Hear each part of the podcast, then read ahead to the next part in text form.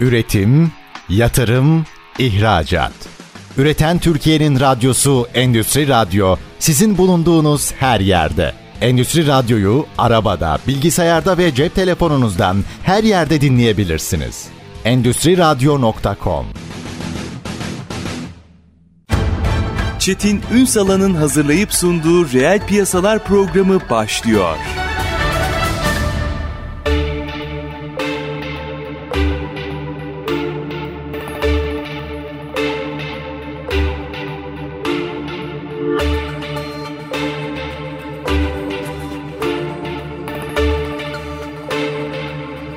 Reel piyasalardan merhabalar. Türkiye'nin gerçek gündeminde birlikteyiz. Efendim bugün kalite konuşacağız. Türkiye'nin kalite buluşması aslında su gibi temasıyla ilk önce belki ne nasıl su gibi diye düşünülebilecek bir tema ama 100. yıldayız. Ve 100 yıl eksiğimiz fazlamız hepsini bir kenara koyduğumuzda 100 yılı geride bıraktık ve bu 100 yıl içerisinde aslında hani o duayenlerle sohbet ettiğinizde nereden nereye geldiğimizi çok iyi anlıyoruz. Tabii yetmez. Yarına ilişkin de bambaşka bir yolculuğa çıkmamız gerekiyor. Hem bu 100 yıllık hikayenin ortaya konulacağı hem de aslında yarına ilişkin neleri konuşmamız gerektiğinin üzerinde durulacağı bir yapının üzerinden önümüzdeki günlerde 21-22 Kasım'da yine geleneksel olarak Kalder'in 32. Kalite Kongresi üzerinden Türkiye'nin kalite yolculuğunu ve 100 yılını konuşacağız. Kıymetli bir konumuz var. Kalder, Türkiye Kalite Derneği Başkanı Yılmaz Bayraktar bugün reel piyasaların konu. Sayın Bayraktar hoş geldiniz efendim. Teşekkür ediyorum Çetin Bey. İyi yayınlar diliyorum. Var olun. Ve e, bize yer verdiğiniz için, geniş kitlelere ulaşma şansı tanıdığınız için size ve kanalınıza çok teşekkür ediyorum. Estağfurullah. O kadar önemli bir kavramın üzerinde duruyorsunuz ki yıllardır. Çok paranız olabilir bir ülke olarak çok iyi ürünler üretebilirsiniz. Ama kalite başka bir şey. Kalite bir yaşam tarzı ve siz bunu aslında yıllardır Türkiye'ye çıtanın bu olması gerektiğini anlatıyorsunuz. Hele bu sene 100. yıla böyle bir su gibi diyerek gerçekten de su gibi geçti değil mi? Bir mesaj daha veriyorsunuz. Buradan başlamak istiyorum. Daha hani ne konuşacağız kongrede vesaire onlara geleceğim ama vermek istediğiniz bir mesaj var su gibi derken. Ne olur onu paylaşarak başlayın. Çok teşekkür ediyorum Çetin Bey. 100. yıl deyince tabii bugün aramızdan ayrılışının 85. yılında Gazi Mustafa Kemal Atatürk düşünceleri hep yaşıyor. Nur içindeyiz. Aramızdan ayrılışının 85. yıl dönümü saygıyla, minnetle onu ve silah arkadaşlarını ve fikir arkadaşlarını saygı, minnet ve özlemle anmayla başlayabilirim. Var. Şimdi biz e, kongre konusunu seçerken çok özeniyoruz, çok çalışıyoruz. Bazen aylar sürüyor. Çünkü biz kalite yönetim sistemleri üzerinde çalışıyoruz ve Türkiye'nin geleceğine yön veren başlıklarda ve konularda başlıklar buluyoruz. Bunlar bazen günümüzde yani kongreyi yaptığımız gün bu başlıklar çok anlaşılmayabiliyor ama yıllar sonra anlaşılabiliyor. Örnekleri de var. Bu sene tabii böyle kaliteyi yönetim sistemini tam odağa koymadığımız ilk yıl olacak. Çünkü 100. yılımızı geride bırakıyoruz ve biz su gibi ana temasıyla 100 yıl su gibi aktı ve gelecek yüzyıllar su gibi aksın diye ilk e, gün Cumhuriyetimizin ilk yüzyılındaki başarılarımız, gururlarımız, üzüntülerimiz her ne varsa bunları 4-5 ana başlıkta tartışacağız. İkinci günde doğal olarak gelecek e, yüzyıl ve gelecek yüzyıllar için bir sorumluluklarımız ne? Bir neler yapabileceğiz? Bir neler yapmamız gerekir? Bunları toplum, finans, ekonomi, eğitim, coğrafya gibi başlıklarda uzman kişilerden dinleyeceğiz. Siz şahsi görüşünüz olarak o su gibi geçen yüzyıla baktığınızda ne görüyorsunuz? Cumhuriyetin kazanımları çok fazla. Bazen böyle öyle yıllar oluyor ki Cumhuriyet'in kazanımlarını örselendiğini görüyoruz. Kaybedebileceğimizi düşünüyoruz. Genç arkadaşlarla konuşunca bunu biraz daha hissediyoruz. Ama öyle değil. Tarih, dereler, nehirler hep yatağında akar. Çok bir şekilde zorluklar bile olsa biz onları Cumhuriyet olarak aşmasını biliyoruz. Biz çünkü ne kabile devletiyiz ne yeni bir devletiz. Dolayısıyla 100 yılda başardıklarımızı bir düşünürseniz geldiğimiz ekonomik büyüklüğe, geldiğimiz demokrasi anlayışına, örselenmiş demokrasi anlayışımızda dahil olmak üzere bunlar hepsinin hayatın tuzu biberi olduğunu düşünüyorum. Birçok Avrupa ülkesinde artık hani alışılmış bir rahatlıktan sonra insanların da başka sorunları olabiliyor. Diğer ülkelere de bakarsanız öyle hani demokratik anlamda seçimleri, kararları çok normal, aklı başında bir insana da çok demokratik gelmiyor. Bazen liderlerini görünce, bazen sosyal ortamlarını görünce, bazen de kararlarını görünce. Onun için biz düşe kalka biz doğrusunu bulacağız. Hep bulduk, yine bulacağız. Peki yarına ilişkin vizyonu ortaya koyacağız ama ilk önce ilk günle başlayalım.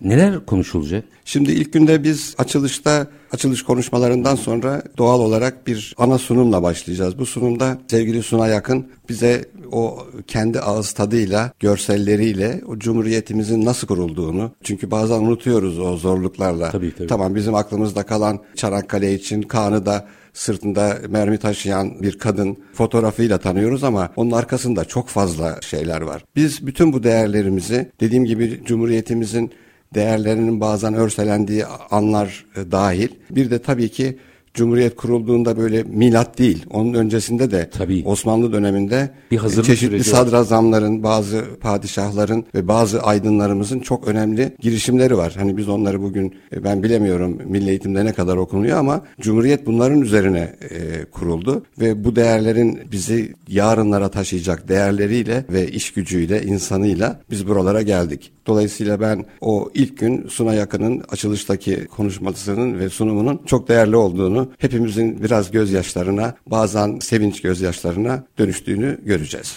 Üstadım burada bir araya gireceğim. Yarına ilişkin konuşurken galiba dün yaptığınız iyileri ve hataları hepsi bilmek çok kıymetli değil mi? Kalite böyle gelmiyor mu aslında? Kalite böyle geliyor. Kalitenin rastlantı olmadığını bunun için söylüyoruz. Yani siz emek sarf etmeden kazandığınız her şey, demokrasi dahil, ailenizden size kalan miras dahil gerçekten değerini bilemezsiniz. Yani bazı şeyleri kazanırken sizin kendi emeğinizin olması gerekiyor. Katkınızın olması gerekiyor. Onu içselleştirmiş olmanız gerekiyor. Miras yedi olmamanız gerekiyor. Onun için biz bu açılıştaki sunumun hani yüzyılın bir ruhunu anlamak için çok değerli olduğunu düşünüyoruz. Bunun ardından tabii ki ana başlıklara geçeceğiz. İlk başlığımızda nasıl bir ekonomi? Çünkü bu yüzyılı anlatırken hangi ekonomiden nereden nereye geldik? Bizim diyelim ki 13 milyondan başlayıp bugün 86 milyona gelirken içinde demografik yapımızın değişikliği var. İçinde kadın erkek eşitliği var. İçinde ekonomik büyüme var. Toplumdaki bazı değer yargılarında değişimler var. Biz bunları öncelikle ekonomi kısmında hatta ekonomi kısmında hani isimlerden söz etmek gerekirse teyit edilmiş konuşmacılarımız da var. Ekonomi kısmında Profesör Doktor Kamil e, Yılmaz ve Hakan Güldağ ve Bloomberg'den Açıl Sezer. Bunlar bunu insan, toplum ve finans yönüyle yani herkes oturup sahneye rakamları koyup işte şu kadar kişi başı gelir vardı şöyle bu, konu bu değil. Sevgili konu, Hakan'a da buradan çok selam olsun. İnsan ve toplum boyutuyla bireyi de bu, e, içine katarak bu ekonomik büyümenin öyle ki ekonomik büyürsün işte Orta Doğu ekonomik büyüdü. Nerede? Yani Orta Doğu'daki ekonomik büyümenin size veya oradakilerine ne katkısı var? Kalkınma esas. Kalkınma farklı bir şey. Tabii. Kalkınma öyle bir şey ki yani düşmeyeceksiniz. O- orada o ivmeyi yakalayacaksınız. E, dolayısıyla biz onu bütün bu başlıkları insan toplum boyutuyla ve konunun ana başlığı coğrafya ise coğrafya o başlıkta irdeleyeceğiz. Biz bu ilk oturumdan e, sonra ikinci oturumda coğrafya. Ya diyeceksiniz ki Çetin Bey yani coğrafya ne alaka? Ya bu coğrafya bizim için bir minnet. Tabii. Ama bu coğrafya bizim için hep anlatılır jeopolitik. İşte ne kadar jeopolitik gördük. Ben olsaydım Orta Avrupa'da benim dünyam bambaşka olacaktı. Ama bu coğrafyada iyi komşumuz da kalmadı. Etrafımız savaş çemberi. Çeşitli tehditler altındayız. Dolayısıyla coğrafya bizim kaderimiz. Bu kaderin biz iyi taraflarını kullanıp bir atılım yapmalıyız. Ama bu coğrafyanın bize e, yüklediği dikkat, sorumluluk onları da hiçbir zaman unutmamamız gerekiyor. Bu coğrafya oturumunda da Profesör Doktor Meryem Hayır Kanat, Profesör Doktor Levent Kurnaz Boğaziçi Üniversitesi'nden ve çiftlikleriyle çok modern tarımın öncülüğünü yapan sevgili Sencer e, Solakoğlu. Çünkü biz e, tarımı bu e, bizim sonuçta bir tarım toplumundan geldik. Biz endüstri devrimini kaçırdık. Ama tarımı da bugün yapma şeklimiz çok tartışılır. Hatırlarsınız geçen yılda konuştuk. Bizim önceki kongrelerimizde çoğu kongrede yer almaz. Biz tarımı her seferinde göbeğe koyuyoruz. Çünkü Sencer Bey ama resmen bir model. Evet model. Gerçek bir model ve bunu o kadar güzel anlatıyor ki hani birkaç e, oturumda izleme şansımız oldu. Ben bunu nasıl bir örnekle anlatsam benim Amerikalı bir müdürümüz vardı. Böyle geziyordu. Altında bir tane dört çeker araba hafta sonları geziyor sağa solu. Bir de Orlando'dan gelmiş yani orada her şey var diyor yani işte ananasından tutun da aklınıza ne gelirse işte buralarda yok falan dedim var pazarda. Gitmiş pazarları gezmiş var. Ondan sonra gidiyor işte Bursa'da oturuyorum o zaman. Geliyor geliyor ya ben diyor baktım her şey var ama geziyorum geziyorum çiftlik göremiyorum. Bu çiftlikler nerede? Dedim işin sırrı orada. Bizim çiftlikler uzayda biz oradan topluyoruz. Şimdi ölçekli tarım yapmadığımız için hani Amerika gibi bir ülkede işte baba öldü o arazi üçe bölünmüyor. Tabii. Yani birisi alacak kanun çıkarmış adam 200 sene. Şirketleşme kavramı Evet. var orada. Ölçekli tarım için e, Fransa ve Amerika Yani ülke olarak çok yüzyıllar önce önlem almışlar. Biz arsayı da bölüyoruz, dükkanı da bölüyoruz, parsel Fransa çok... Fransa galiba biriniz evet. aranızda anlaşın ve biriniz ben. Amerika'da onun gibi ya büyük Aynısı abi alacak, öteki alacak. O almıyorsa devlete dönecek, devlet de gereğini yapacak. Yani ölçekli arazilerin bölünmemesi. Şimdi tarımda Sencer Bey bunları anlatıyor ama kendisinin döngüsel ekonomi, yeşil ekonomi içerisinde su kaynaklarını tarım yaparken nasıl kullanılması gerektiğini hepsini çok güzel bir şekilde anlatıyor. Çünkü endüstrinin tepesine çıksak tarımdan vazgeçemeyeceğiz. Yani ileride savaşlar su ve tarım yüzünden çıkacak. İleride dedim çok ileride değil. Tabii tabii. Yani şu an biz hala Gazze'de enerji koridoru işte Kıbrıs'ın doğusundan geçsin oradan Avrupa'ya gitsin işte onun savaşı diye bakıyoruz ama aslında e, savaş bizim Güneydoğu'ya su kaynaklarına su. kadar tehdit şu anda. O çok konuşulmuyor. Yani 90'lı yıllar 2000'li yılların başında bu konuyla ilgili çok ciddi raporlar var. Su savaşları diye. Bu konuda da işte burada güçlü bir ekonomi, güçlü bir Türkiye evet. E, çok kritik hale geliyor. Şimdi minik bir araya gideceğim. Aranın ardından konuşmaya devam edeceğiz. Kıymetli bir konu çünkü bu. Kalitemizi arttırmanın yollarını arıyoruz efendim. Bakın ürün kalitemizden değil, kendi firma bu başlıkları değiştirin. Firma kalitesi, çalışan kalitesi, ülke kalitesi, toplum kalitesi. Çünkü günün sonunda o aradığımız katma değer var ya oradan çıkıyor. Kısa bir ara aranın ardından efendim Kalder Başkanı Yılmaz Bayraktar'la sohbetimiz devam edecek. Lütfen bizden ayrılmayın. Üretim, yatırım, ihracat. Üreten Türkiye'nin radyosu Endüstri Radyo sizin bulunduğunuz her yerde. Endüstri Radyo'yu arabada, bilgisayarda ve cep telefonunuzdan her yerde dinleyebilirsiniz. Endüstri Radyo.com Kısa bir aranın ardından reel piyasalarda tekrar sizlerle birlikteyiz. Kalite konuşuyoruz efendim. Konuğumuz Türkiye Kalite Derneği Kalder Başkanı Yılmaz Bayraktar. 32. Kalite Kongresi'nin aslında temaları üzerinden Türkiye ekonomisinin projeksiyonunu çıkarıyoruz. Neler var ilk gün? Yine konular gün... üzerinden gidelim. Tarım ama tarım ne olur onu bırakmayalım. Gerçekten çok kıymetli bir konu. Biz tarımı hiç bırakmıyoruz Çetin Bey. Bu sene tarım bu başlığın altında bile yani diğer konuşmacılarla beraber niye tarım diye düşünenler olabilir. Biz tarımın bizim gelecekte bir kurtuluşumuz, bizi tehditlerinde önlem alırsak bir çaresi olacağının bilincini lütfen insanlar düşünsün. Yaşayın. Bir de yani şey 1934 Atatürk Orman Çiftliği biyoyakıt kullanılıyor. Evet. Daha adı biyoyakıt değil. Evet. Yani Son o... 20 yılın hikayesi biyoyakıt. Evet. Demek ki tarım, teknoloji hepsi iç içe. Evet.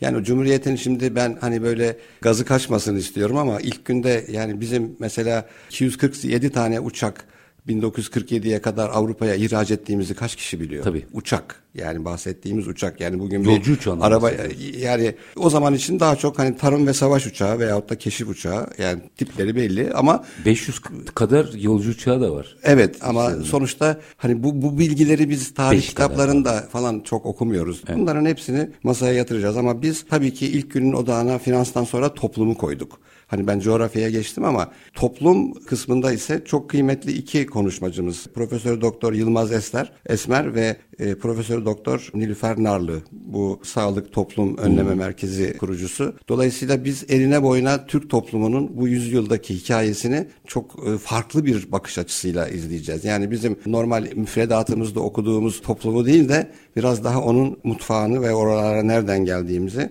dinleyeceğiz. Biz tabii bu toplum, tarih, coğrafya, finanstan sonra geliyoruz kadına kadın, e, Cumhuriyet kadını. Cumhuriyet kadını oturumunda Özlem Özdemir var, yazar. E, o Nurten Öztürk, OPET'in kurucusu, hı hı. Top Kadın Girişimciler e, Başkanı ve bir de hepinizin yakından tanıdığı Selen Okay Akçalı. O da Yanındayım Derneği'nin. Türk kadınını biz işliyoruz. Biz yıllardır hemen hemen 15 yıl yönetim kadının hakkıdır konulu sempozyumlar, kahvaltı sohbetleri yaptık. Türkiye'de tabii 1934'te Avrupa'dan önce kadın hakları verildiği için bunun ne kadar değerli bir şey olduğunu bilmiyoruz. Ya da ne bileyim ondan 10 sene bile sonra Amerika'da bir tıp fakültesinde okumak isteyen bir kadının erkek kıyafetiyle oraya gittiğini biz hatırlamıyoruz, bilmiyoruz. Ama bugün geldiğimiz yerde biz kadını ve meclise kaç kadın girdi? İşte keşke yüzde yirmi olabilse. İşte şu olsa nicel bakıyoruz. Nicel bakıyoruz ve biz bu haklarımızı korurken bunların bize işte demin bahsettik ya yani biz bu, bunların bir kısmı bize verildi ama biz bunların bir kısmını işselleştiremedik. Onun için çok değerli buluyoruz Türk kadınının. Projeksiyonlar yapılıyor. Nüfus nüfus projeksiyonları yapılıyor. Mesela dünya taş çatlası 10 milyarın üzerine geçemiyor. Bu teknik olarak bugünün konusu değil ama anlatabiliriz. Lütfen. Dolayısıyla bu 10 milyar nüfus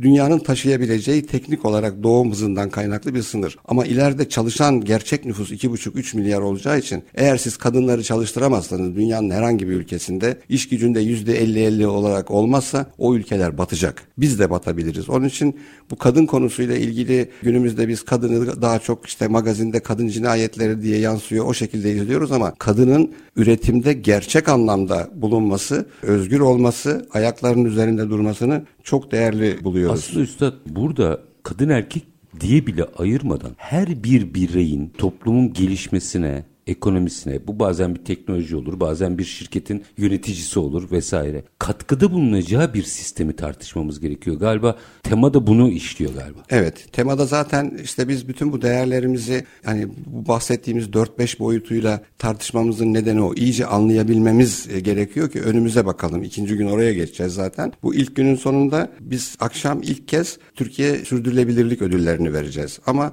siz de biliyorsunuz sürdürülebilirlik konusu 3 yıldır işte bu itibar itibar notu kapsamında işte o özellikle büyük kurumların bir şekilde gündemlerini aldıkları, kimilerinin ödül aldıkları ama bu ödüller için saygım sonsuz. Bu konuyla çalışanlara da saygım sonsuz ama Dünya Ekonomik Forumu'nun yönetişim, insan, gezegen ve refah başlıkları altında tanımlanmış sürdürülebilirlik. Ne, ne olur birazcık açsanıza çünkü bu ben bir yeşil boyamadan, yeşil sürdürülebilirlikten falan çok sıkıldım. Gerçekten sürdürülebilirlik nasıl tanımlanıyor dünyada? Şimdi sürdürülebilirlik Birleşmiş Milletler'in bizim yani modelimizde 2020 yılında değişince önce eskiden atıfta bulunulan sürdürülebilir kalkınma amaçları hani böyle güzel gözüküyor. Okuyunca falan da insana böyle süs, süs, güzel. süs güzel duruyor. Fakat bu yetmedi. Paydaş ekonomisine geçince işte bu paydaşlar, çalışanlar olsun, hissedarlar olsun, sizin tedarikçileriniz olsun, Hatta bunlarla müşteriler. müşteriler olsun. Bunlarla ilgili bir ekonomik düzen Davos'tan sonra değişince bizim modelimizin içerisine de bu sürdürülebilirlik kalkınma amaçları atıf olmaktan çıktı. Bizim doğrudan doğruya değerlendirmenin içerisine girdi girdi. Bu 17 başlığın hepsi toplumun her kesimine hitap etmeyebilir. Hatta ilk başta ortalama sokaktaki insanı çevirseniz sürdürülebilirlik iklim değişikliği olarak e, yapışmış durumda. Ama iklim değişikliği bunlardan sadece bir tanesi. içinde 17'de bir. Evet yani içinde kadın hakları, çalışma koşulları, bambaşka konular var. İşte bu Dünya Ekonomik Forumu'nun bu Birleşmiş Milletler kalkınma amaçlarının sürdürülebilirliğin tanımına koyduktan sonra bunu dört başlıkta değerlendiriyor. Yönetişim, toplum, refah ve insanı merkeze koyuyor. Bu e, dört dalda bizim arkadaşlarımız çalışma grubu yaptılar. iki yıldır çalışıyorlar. Bazı arkadaşlarımız bununla ilgili eğitim aldı, sertifika aldı ve onlar da jüride değerlendirici olabildi. Dolayısıyla bizim ilk günün akşamında vereceğimiz sürdürülebilirlik ödülleri gerçek bir sürdürülebilirlik ödülleri gibi Avrupa'da istediğiniz yere o ödülü koyabilirsiniz. Bu gerçek bir ödül olacak. Sayın Başkan burada bir şeyi daha açmanızı rica edeceğim. Bu vurgu bence çok önemli. Şimdi biraz eski yıllara, gerçi ben de eskidim galiba. Eski yıllara baktım da kaliteyi anlatırken sizler toplumda bir sürü yanlış anlama oluyordu değil mi? İç mücadeleden de vazgeçmediniz. Sizleri doğrusunu anlatmaya çalıştınız. Herkese göre bir kalite kavramı çıktı. Sonra gitgide bugün o yılların mücadelesi bize gösterdi ki artık kaliteyle ilgili bir anlayış, üründen ürüne kalite değişir. Bir anlayış standartizasyonu oluştu. Evet. Şimdi tam da o sürdürülebilirlik başlığı ile ilgili bu konudaki değerlendirmenizi almak isterim. Görüyorum ki yine kaliteyle benzer bir mücadele veriyorsunuz Türkiye'de. Sürdürülebilirlik anlayışı ile ilgili. Biraz açın ne olur burayı. Şimdi bizim ödülümüzün adı hani kalite, mükemmellik. Şimdi bu mükemmellik de artık sözcükten çıktı. Yani bizim EFQM'in yeni değerlendirmesinde üstün e, başarı diye biz onu tanımlıyoruz kullanıyoruz. Mükemmellik yani bir anlamda Allah'a mahsustur diye dipnot koyarak tanımlar değişti. Birçok tanım değişti. Kalitede düşünün geçen yüzyıla gidin. Kalite anlayışı işte Japonya'da, Amerika'da ve Avrupa'da çeşitli adlar altında. Yani dördüncü bir model yok. Üç tane model var. Biz Avrupa'daki IFQM modelini kullanıyoruz. Kalite sözcüğü bunun içerisine en başta girdiği için biz olaya kalite diye hep anlatıyoruz. Kalite ürün kalitesi olarak da anlaşılıyor. Bu aslında bir yan ürün. Bizim derdimiz, tasamız yönetim sistemleri. Açıklık, şeffaflık, hesap verebilirlik ve çağa uygun yönetim şekli. Şimdi Biz diyelim ki yeni modelde şu anda her seviyedeki liderliği tartışıyoruz. Onu ölçüyoruz. Ya da yıkıcı düşünceyle nasıl e, baş edebilirsiniz? Çünkü ürün ve hizmet kalitesi de o, o sonuç, yönetimle ilgili tabii geliyor. yönetimle ilgili. Siz yönetiminizi düzelttiğiniz bazen çünkü çok yakın donanımlı insanlar diyor ki örneğin bir araba markasının ismini söylemeyelim. Çok pahalı ve çok güzel bir araba. Siz ona değil de başka birine ödül veriyorsunuz. Ya bu bundan iyi mi? Ya konu bu değil. Bu şu demek. Bu ödül alan küçük araba e, firması hassas, hesap verebilir. Ürün kalitesi de doğal olarak düzgün ama pahalı araba başka bir şey. Yani işte şu kadar kilometre git, hızla gitmesi o sizin müşteri olarak tercihiniz. Arabayı altından yaparsanız ama, en pahalı evet, araba olur. Evet yani. sonuçta altından en pahalısını yapanların şu an hapiste olduğunu görüyorsunuz. Konu o değil yani. Konu bizim yönetim sistemlerini tartışmamız. Üç tane model içerisinde biz EFQM modelini tanıyoruz. Diğerlerinin de üyesiyiz ve burada geldiğimiz nokta da yönetim sistemlerindeki değişimin tarihçesini anlatmayacağım ama geldiği evrildiği nokta 10 sene öncesine kadar adı yönetim sistemleri gelişimiydi. Şu an sürdürülebilirlik anlayışı gelişimi olarak oldu ve bu ESG diye dediğimiz ekonomi, sosyal ve çevresel boyutları içerisine alan paydaş ekonomisiyle beraber yorumlanan bir sürdürülebilirlikten bahsediyoruz. Artık sürdürülebilirlik kaliteli olmanın ön koşulu haline geldi. Ben yıldızlar topluluğu yaparım. Futbolda da birinci olurum. Şunda da birinci. Olay o değil. Bu sürdürülebilir değilse sizin hevesiniz, başarınız gerçek bir başarı olamaz. Dolayısıyla biz kalite sistemlerini anlatırken kurumlara bazen bizim eski ödül almış kurumlarımıza da kapısını çalıyoruz. Gelin bu yeni modelle aynaya bir kere daha bakın. Bazı markalar vardı 10 sene önce şu an yok. Çünkü yeni modele göre kendini hizalandırmayı beceremiyor. Hmm. Şimdi hesap verebilirlik tabii ki hesap verebilirlik önemli bir şey. Ama siz bunu eğer kapıya asıp altını imzalamazsanız o hesap verebilirlik olmuyor. Yani denetimde birisi bir şey bulursa diye değil. Onlar bulmadan siz kendinize anlatacaksınız. Şimdi döngüsel ekonomi, yeşil ekonomi. Şimdi yeşil deyince insanlar siz demin hani biraz müstehsi güldünüz. Asıl işindeki döngüsel ekonomi. Yani biz sonuçta atıklarımızın hani bir sıfır atık var, bir karbon nötr var. Bunların ayrımını da konuşabilmemiz lazım. Ama bu magazin dünyası bunları önlüyor. Yani ben bir çöp torbasını plastikten, kağıttan yapmanın farkını çocuklarımız için bir yatırım olduğunu anlatabilmeyim. Ona 25 kuruş daha para alıp yani parayla bu işi çözmemeliyim. Başka bir yolunu bulmalıyım. Bunu anlatmalıyım. Bizim kamudan ve sivil toplum örgütlerinden isteğimiz bu şekliyle konuyu aktarabilmek. Aslında Türkiye'nin ağırlıklı olarak işletmelerinin kobi olduğunu da düşünürsek siz burada hem yıllardır kalite kavramıyla ilgili diyor ama şimdi sürdürülebilirlik kavramıyla ilgili de COBİ'lere bir mesaj veriyorsunuz. Benim anladığım yanlışsa ne olur düzeltin değilse açın. Diyorsunuz ki ürününüz değil yönetiminiz kaliteli olmalı Kesinlikle. veya sürdürülebilir olmalı. Bunun hayati olduğunu nasıl anlatacağız? Şimdi şöyle Çetin Bey, biz Avrupa'da Almanya gibi yüzde 97-98 oranında ekonomimiz COBİ'ler üzerine kurulu. Hı hı. Bunun insanlar farkında değil. Ben bazen söylüyorum Almanya'yı iki tane ilaç, beş tane araba fabrikası markasından ekonomisini büyüttüğünü düşünüyor. Öyle değil. Bunların hepsinin arkasında o küçük orta boy işletmelerin tedarikçi olarak atölyeleri var. Türkiye'de de bu böyle. Şimdi siz buradan çıkın ister Tekirdağ'dan başlayın Düzce'ye kadar gidin. Her taraf kobi. İşte biz de bunlarla kalkınacağız. Bizim modelimiz başlangıçta gerek bize olan desteklerinden dolayı gerek biraz kendimizi düzeltmemizden kaynaklı sanki büyük kurumlara hizmet veriyormuşuz gibi oldu. Hatta ilk başlarda ödülleri hep bu büyük kurumlar aldı. Ama biz son 10 yıldır küçük ve orta boy işletmeler bizim hedefimizde. Biz salgında araya girdiği için bunun çok iletişimini yapamadık ama 2018 yılında yayınlanan Beyaz Kitap bu Birleşmiş Milletler Kalkınma Teşkilatı'nın Cumhurbaşkanlığı Stratejik Araştırmalar Merkezi'nin yani Kalkınma Bakanlığı diyelim ona artık bugünkü adıyla Kalder'in işbirliğiyle 20 tane KOBİ üzerinde bu modeli uygulayan yani bu yönetim modelini uygulayanlarla uygulamayanlar arasındaki farklar metrik olarak ölçüldü. Bunu da Birleşmiş Milletler finanse etti. %25'ten 12 başlıkta bunların içerisinde o çalışan bağlılığından tutun da finansal değerlere, müşteriye kadar faktör verimliliği olarak ölçüldü ve %20-25'lerden %65-70'lere varan bir iyileşme oldu. Bu o kadar ciddi bir şey ki biz bunu COBİ'lere şimdi anlatıyoruz. Dolayısıyla COBİ'ler için önemli olan şimdi sizin o siz ya, COBİ'lerle iç içesiniz zaten kanal olarak. Yani o COBİ'lerin bir kısmının yurt içindeki pazara bile baktığı yok. Hepsi ihracatçı. Bunlar kaliteli olmasa zaten onları ihraç edemezler. Sırf ucuz diye Avrupalı artık hiçbir şeyi almıyor. Tabii. Konu kalite ama onun yönetim sistemi içerisindeki düzenlemeleri yapmazlarsa yarın öbür gün onlara kredi verirken onlardan ürün alırken yasaklar gelecek. Bu yasaklar ne olacak? Çocuk işçi çalıştırıyor musun? Bu yasaklar yasaklar döngüsel ekonomiye katkın var mı?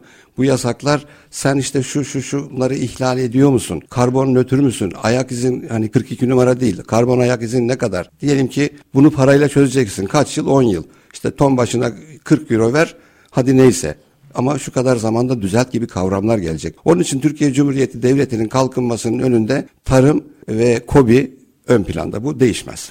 Manşeti attınız minik bir araya gideyim. Bu çok kıymetliydi çünkü. Bunu çözebildiğimiz gün ki bu potansiyel var doğru anlatmamız gerekiyor. İşin rengi çok değişecek. Şimdi minik bir araya gideceğim. Aranın ardından e, belki yarına ilişkin ne konuşulacak ona da bakmak lazım. Çünkü oradaki gündem belki bugün için belki e, bakmadım şu anda erken başlıklar bile vardır ama biliyorum ki siz Türkiye'de ilk kalite kavramını anlatırken de erken deniyordu. Bugün tartışmıyoruz. Bakın sürdürülebilirliğe geçtik. Neler var gündemde onu da konuşalım. Kısa bir ara aranın ardından Kalder Türkiye Kalite Derneği Başkanı Yılmaz Bayraktar'la sohbetimiz devam edecek. Lütfen bizden ayrılmayın. Üretim, yatırım, ihracat. Üreten Türkiye'nin radyosu Endüstri Radyo sizin bulunduğunuz her yerde. Endüstri Radyo'yu arabada, bilgisayarda ve cep telefonunuzdan her yerde dinleyebilirsiniz. Endüstri Radyo.com Kısa bir aranın ardından reel piyasalarda tekrar sizlerle birlikteyiz efendim. Kalite konuşuyoruz. 32. Kalite Kongresi üzerinden aslında Türkiye'nin dönüşümünü 100 yıllık su gibi hikayesinin ilk gün konuşulacak. O biz onları yaparken e, Sayın Bayraktar'la aslında aralara girerek neyimiz eksik neyimiz fazla neyimizde zaman var hepsini açıyor sağ olsun bizim için. Şimdi yineleyeyim konuğumuz Kalder Türkiye Kalite Derneği Başkanı Yılmaz Bayraktar. Şimdi ikinci gün başlıklara baktığımızda da aslında bence en kıymetli kıymetli olan bu.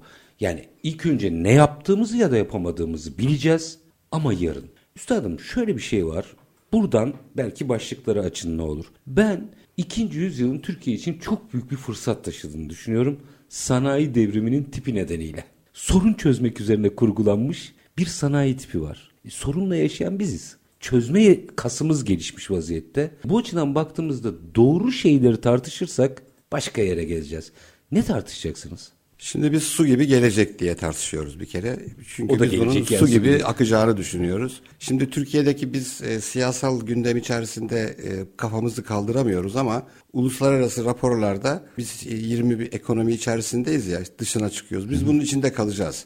Buradan dışarıya istesek de çıkamayız. Ama ilk ona girmek için yani şu an böyle e, basın yayın aracılığıyla bunun ne kadar kıymetli olduğunu ve şu rakamlarla olacağını söyleyenler var. Hani bunlarla o amaçla bizim gördüğümüz amaç bambaşka. Öyle bir fırsatlar olacak ki adına İpek yolu deyin. Öyle bir köprüler kurulacak ki uzak doğuyla. Çünkü uzak doğu hakimi bir ekonomi oluşacak dünyada. Bu çarpma bölme biliyorsanız işte nüfus, demografi, yapı, iş gücü, iş gücü kaybı. Şimdi niye herkes Almanya'ya gidiyor hemşiresinden şeye kadar? Yok çünkü. Geleceğini öngöremiyor. Dolayısıyla bu kısma girmiyorum. Nasıl dünya 10 milyara geçemeyecek bir nüfusta olacaksa Türkiye Cumhuriyeti Devleti bu ilk 20'de kalacak. Ne yaparsa yapsın bu 20 ekonominin içerisinde rekabetçi bir yerde olacak. Biz sadece bununla ilgili içeride biraz kendimize çeki düzen verecek kılık kıyafetimize dikkat etmemiz gerekiyor. Hani bu kısımda biz siyasallaşmak istemiyoruz. Kalder olarak her yer. Ama asıl e, sahadaki örtülü olarak söylediğimiz biz, biz silkelenip kendimize gelirsek biz bugün Avrupa'daki birçok ülkenin önüne geçeceğiz. Yaşayın. Bu konudaki umudumuzu koruyoruz. Bir nesilimizin zorlukları zorluklarını göze alarak biz bunu başaracağımıza inanıyorum. İkinci günde biz ilk günde ne yaptık ne yapamadık o heyecanımız gözyaşımızdan sonra hani futbolcu deyimiyle dün de önceki günde maçlar vardı önümüzdeki ne diyorlar maçları önümüzdeki maçlara evet. bakacağız. Biz de şimdi önümüzdeki yüzyıllara bakacağız. Önümüzdeki yüzyıllara bakarken de gerçekçi olmalıyız. Biz türbünlere oynayan bir dernek değiliz. Biz uzmanlarla gerçekleri aktarmak durumundayız. Tabii ki yine geliyoruz nasıl bir ekonomi. Nasıl bir ekonomiyle ilgili oturum bir şekilde teyit edilmediği için yeni Merkez Bankası e, Başkanımız Sayın Hafize Gaye Erkan Evet kendisini davet ettik. Teyit ederse ona göre bir şekillenme olacak ama biz burada gerçek anlamda Türkiye'nin gelecekle ilgili ekonomi projeksiyonunu gerçek anlamda tartışacağız. Bir kere galiba üreten bir ekonomi. Üreten bir ekonomi olmak zorundasınız. Yani üretmeden ekonominin gelişmesi teknik olarak yani isterseniz gidin en baba kitapları okuyun mümkün değil. Yani arz talep dengesiyle fiyat nasıl belirleniyorsa üretmeden de bir ekonomiyi düzeltmek mümkün değil. Dolayısıyla ilk gün bu açılışta ekonomi oturumundan sonra biz nasıl bir toplum kısmına geliyoruz. Nasıl bir toplum kısmında Vural Çakır İnge Başkanı ve beraberinde teyit olacaktır. Tiyatro, sinema çünkü bir sanatçı her zaman burada istiyoruz. Hakan Bilgin ve Profesör Acar Baltaş toplumun psikolojisi ve eğilimleri yönündeki geniş, engin çalışmalarıyla bu oturumda bizim nasıl bir toplum olmamız gerektiğini, nelere dikkat etmemiz gerektiğini ki daha buraya kadar dijitalleşmeyi anlatmadım. Onu Tabii. biraz sonra anlatacağım. Çünkü Türkiye Cumhuriyeti Devleti gençliği ve insanıyla, toplumuyla bir şekilde çağdaş uygarlık seviyesini geçecekse, oraya ulaşacaksa çağın gereklerini yerine getireceğiz. Biz bu oturumdan sonra nasıl bir coğrafyada bu sefer bu coğrafyanın bize getirdiği avantajların dezavantajlarını biraz ilk gün konuşacağız aslında. Nasıl bir coğrafyada bu özellikle yani bu malzemeden ne yemek çıkar? Bu malzemeden ne yemek çıkar? Doğumuzu, bunu, batımızı bunu. özellikle güneyimizde şimdi biraz durmayacağını öngördüğümüz savaşın varlığını ve onun enerji koridorları açısından değerli olduğunu, bir taraftan da başka başka gizli konular içerdiğini düşünürsek bu coğrafyanın bize taşıyacağı avantajları Profesör Doktor Miktat Kadıoğlu ile iklim yönüyle, Profesör Doktor Burcu Özsoy ile TÜBİTAK'tan kendisi öngörüleriyle ve bilimsel değerlendirmeleriyle ve ODTÜ'den Profesör Doktor Osman Balaban'la gerçek anlamda endüstri, akademi ve öngörüyle biz coğrafyamızın bize getireceği avantajları nasıl kullanırsak bunun içinde tarım ve su kaynakları da dahil çünkü ısrarla gene söylüyorum önümüzdeki yüzyılın savaşları tarım ve su üzerinde olacak. Enerji ikinci plana düşer gibi olacak çünkü enerjide başka başka fosil yakıtların dışında başka başka tabii. konular gündeme geliyor. Dolayısıyla bu tarım ve su merkezde bu coğrafyada neleri biz e, başarabiliriz bunları anlaşacağız. Geliyoruz bu oturumlarımızın hiçbirinde bu sene ilk defa bu 100 yıl konseptinden dolayı biz oturum yöneticisi kullanmadık. Hı hı. Ama bu oturumda ben oturumu yönetiyor olacağım. Konumuzda bugünden yarına Cumhuriyet Gençliği. Bu oturumda bizim 450 genç kal üyemiz var. Yani Türkiye Cumhuriyeti sonuçta Ulu Önder Atatürk Cumhuriyeti gençliğe emanet etti. Hı hı. Onun bilinciyle bizim dört üyemizden bir tanesi genç kal üyelerimiz. Onların geleceğe nasıl baktıklarını, beklentilerinin ne olduğunu bir yandan böyle orkestrada koro gibi dinlerken ben Sayın Abbas Güçlü ile nasıl bir eğitim? Çünkü biz biliyoruz ki biz eğitim yapımızı düzeltmedikten sonra bizim atacağımız hiçbir adım isterseniz buraya böyle dolarlar yağsın biz kalkınamayacağız. İşte orada da elbette nitelikli bir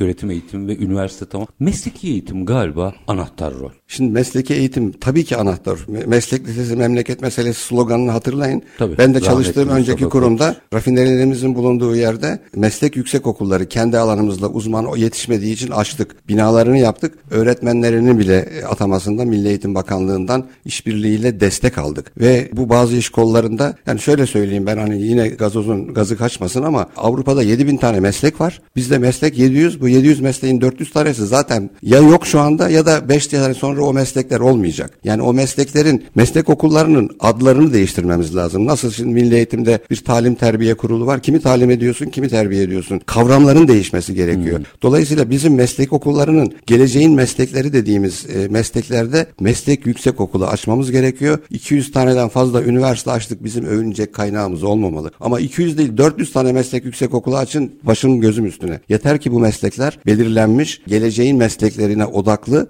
tarafta olsun. Çok önemli bir uyarı. Yani bu elbette şimdi birçok mesleği yani yaşayacak ilk önce yaşayacak meslekleri tespit edelim diyorsunuz. Evet. Onlara yönelik eğitimi arttıralım. Üstüne de geleceğin mesleklerine yönelik meslek liseleri ya da meslek yüksek okulları oluşturalım. Bu müthiş bir şey. Bence Türkiye'de aslında işsizlikten üretimde nitelikli personele kadar birçok sorunu buradan çözebiliriz sanki. Kesinlikle Çetin Bey şimdi böyle bir dost sohbetinde bir iş adamıyla konuşun. Size böyle o kişi ya yani şimdi böyle sofrada bu muhabbet yani o şekilde dinleyebilirsiniz ama gerçekten o kişilerin gerçek anlamda ben Kocaeli sanayinin başkentinde yaşıyorum. İnsanlar, iş insanları çalışacak insan bulamıyorlar. Herkes böyle sosyal medyada bazı işler var. Onların peşinde. Üretimin içinde olmak istemiyor, vardiyada olmak istemiyor. Ve sonuçta ne oluyor biliyor musunuz? Bazı meslek diyelim ki örneğin et yiyoruz kasaplar. Hı hı. Yani Suriyeli çalıştırmazsak siz et alamayacaksınız. Bu kadar basit. Ben Datça'da bunu yaşadım yani. Sonuçta öyle bir noktaya geliyoruz ki bizim kendi insanımız üretimde yer almaktan imtina ediyor. Çünkü toplumun değer yargıları ve toplumun öncelikleri bunu desteklemiyor. Yani biz onun için bu milli eğitimdeki yani Almanya'da bir doktorla bir su tesisatçısının paraları böyle 10 kat 20 kat falan Su tesisatçısı daha çok para kazanabilir Almanya'da. ya da siz gidiyorsunuz İsveç'te, Norveç'te adam gidiyor işte bir mağazadan hani adını söylemiyoruz ya ürün alıyor evde gelip kendisi monte ediyor. Ya çok seviyorum bu benim hobim diye değil. Onu birisine yaptıracak parası olmadığı çok için. Çok pahalı çünkü. Çok pahalı çünkü. Dolayısıyla biz bu teknik meslek okulları lise olarak veya yüksek okul olarak desteklemeliyiz. Bunları geleceğe göre şekillendirmeliyiz. Yani yüksek öğrenim kurumu bir projeksiyon yapıyorsa Allah rızası için yapmaları gereken bu geleceğin meslekleriyle yok olacak meslekleri bir belirlemek. Üstadım hatta oradan eğer bugün doğru kurgulasak müthiş bir hizmet ihracatı kapısı açmaz mıyız? E, şu anda zaten biz eskiden ne oldu? İşte Libya o Kuzey Afrika coğrafyası dağıldı. Bizim müteahhitlerimizin gururla para getiren Türk müteahhitlerimiz battı. E, ama şu anda biz hizmet ihraç ediyoruz. Gidin hangi havaalanına giderseniz gidin altında biz, biz çıkıyoruz. Evet. Hizmet sektörü çünkü insan sayısına bağlı. Hizmet sektörü bir altyapıya bağlı ve biraz da dijitalleşmeye bu konuda gireceğiz çünkü dijitalleşmenin böyle bir magazin tarafından bahsetmiyoruz. Bugün işte Avrupa'da, Almanya'da dijitalleşme böyle bizden yüksek değil. Açın lütfen. Dört dakikam var. Bu tamam. ıskalanacak bir konu değil çünkü. Yüksek değil. Yani siz diyelim ki doğum yaptı eşiniz, kızınız. Siz o doğum belgesini gidip Almanya'da falan böyle bir aydan önce alamazsınız. O da gelirse posta kutunuza gelir. Posta kutunuza mektup olarak bakmazsanız zaten elinizde belge olmaz. Türkiye'de SMS'le hastaneden randevu alıyorsun. SMS'le sana doğum belgen geliyor. İşte git al diyor pasaportun şu. Bizim şimdi açtığımız noktalar Avrupa'nın üzerinde. Fakat hani var ya inovasyon diyorlar. Ben sevmiyorum yabancı sözcükleri. Sonuçta işe yarar bilgi bu. Yenileşim. Eğer işe yarar bir bilgi şeklinde kullanıyorsanız dijitalleşmeyi hani sırf böyle ölçeyim ne geliyor ben ne kadar müşteri kaybederim. Yani dijitalleşmeyi bir ölçüm bir pazarlama aracı olarak kullanmanın dışındaki alanlarda değerlendirebiliyorsanız bugün siz yani Hintlilerle nasıl başa çıkacaksınız? Japonya, Çin, Uzak Doğu'da bir dijitalleşme ile ilgili ciddi adım var. E, Avrupa'ya gelin siz İrlanda ile falan baş edemezsiniz. Niye o büyük kurumlar İrlanda'ya taşıdılar? Bir de modeller orada yani. Evet. İrlanda da, modeli var, Hindistan modeli ya var, da bileyim, İsrail modeli var. Üç tane model var dünyada. Dünya, dünyadaki lisansların hemen hemen yarısının İsveç'ten üretildiğini kimse bilmiyor. Patentten bahsediyorum. Öyle Almanya falan değil. Şimdi biz bunlar böyle parlatılmadığı için görmüyoruz. Bunların hepsi çağa ayak uydurma ile ilgili yapılabilecek şeyler. Anahtar sözcük farkındalık. Biz Kalder olarak en çok yaptığımız şey, en iyi yaptığımız şey, en güçlü kasımız farkındalığı artırmak.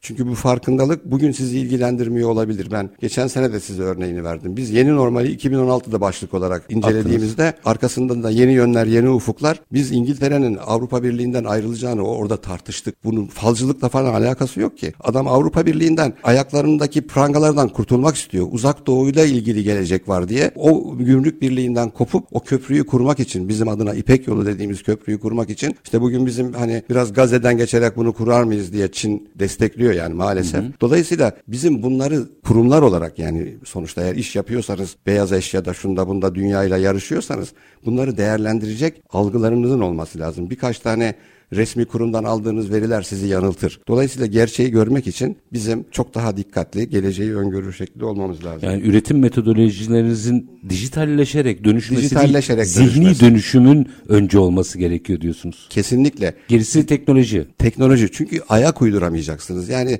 siz düşünün ki teknolojiye basit hani ayak uydurmak için bir tane cep telefonu almadınız. Sen şu anda yani Edirne'de İstanbul trafiğinde gidip hastaneden randevu alsan bile sana diyecek ki SMS gelecek. Yani sen telefon benim neyime diyemiyorsun. O teknolojinin hani halk tarafından anlaşılabilir kısmını anlatıyor. Ama arka planda o kadar çok konu var ki dijitalleşme ile ilgili bunun eğitim modellerinde ne şekilde yer alacağıyla ilgili. Ben zamanımızı düşünerek yaşamda kalite diye bir oturumumuz var. Biz burada bu sene konumuz yeni yüzyılımız için gençliğimiz, bakışımız, umutlarımız nasıl olacak diye buradaki kişileri şu an aktarmıyorum. Orada güzel bir baş başka sürprizlerimiz de olabilir. Burada bir açılım yapıp o heyecanı yükseltip artık Türkiye mükemmellik ödüllerini akşam vereceğiz. Biz çünkü yüksek seviyede mükemmellik ödülü birkaç yıldır veremedik. Bu bizim beceriksizliğimizle ilgili değil. Salgınla ilgili ve hani vardır ya birinciliğe layık eser görülememiştir. O kısmından dolayı biz yani illa bu senede bir ödül verelim kısmında olmadık ama bu sene gerçekten Avrupa'daki modele başarıya ödüle ulaşmak için de başvuracak birkaç firma olduğunu kalitelerinden gördük. Ben başkan olarak hala bilmiyorum. Yüreğinize sağlık. Bu arada tabii 21-22 Kasım'da gerçekleşecek onu da altını çizelim. Fakat ödüller verilir, toplantılar yapılır falan ama galiba Türkiye'ye aslında siz yarını anlatarak en büyük ödülü veriyorsunuz. Kesinlikle ve gençlere. Dün kaliteyi anlattınız, bugün sürdürülebilirliği anlatıyorsunuz ve bugün de reel piyasalarda aslında bu projeksiyonu dinleyicilerimizle paylaştınız. Sayın Bayraktar çok çok teşekkür ediyorum. Ben tekrar şahsınızda size, kanalınıza çünkü bizim bu kalite yolculuğumuzu toplum yararına yaptığımız bir işi bize destek veren yayın e, medya kuruluşları azaldı. Sizi burada o kadar çok takdir ediyoruz ki. var. Çünkü bizim sesimiz oluyorsunuz e, ve geniş kitlelere ulaşıyoruz. Özellikle hedefimiz de COBİ'ler olduğu için bizi dinleyen COBİ'lerin sahipleri, yöneticileri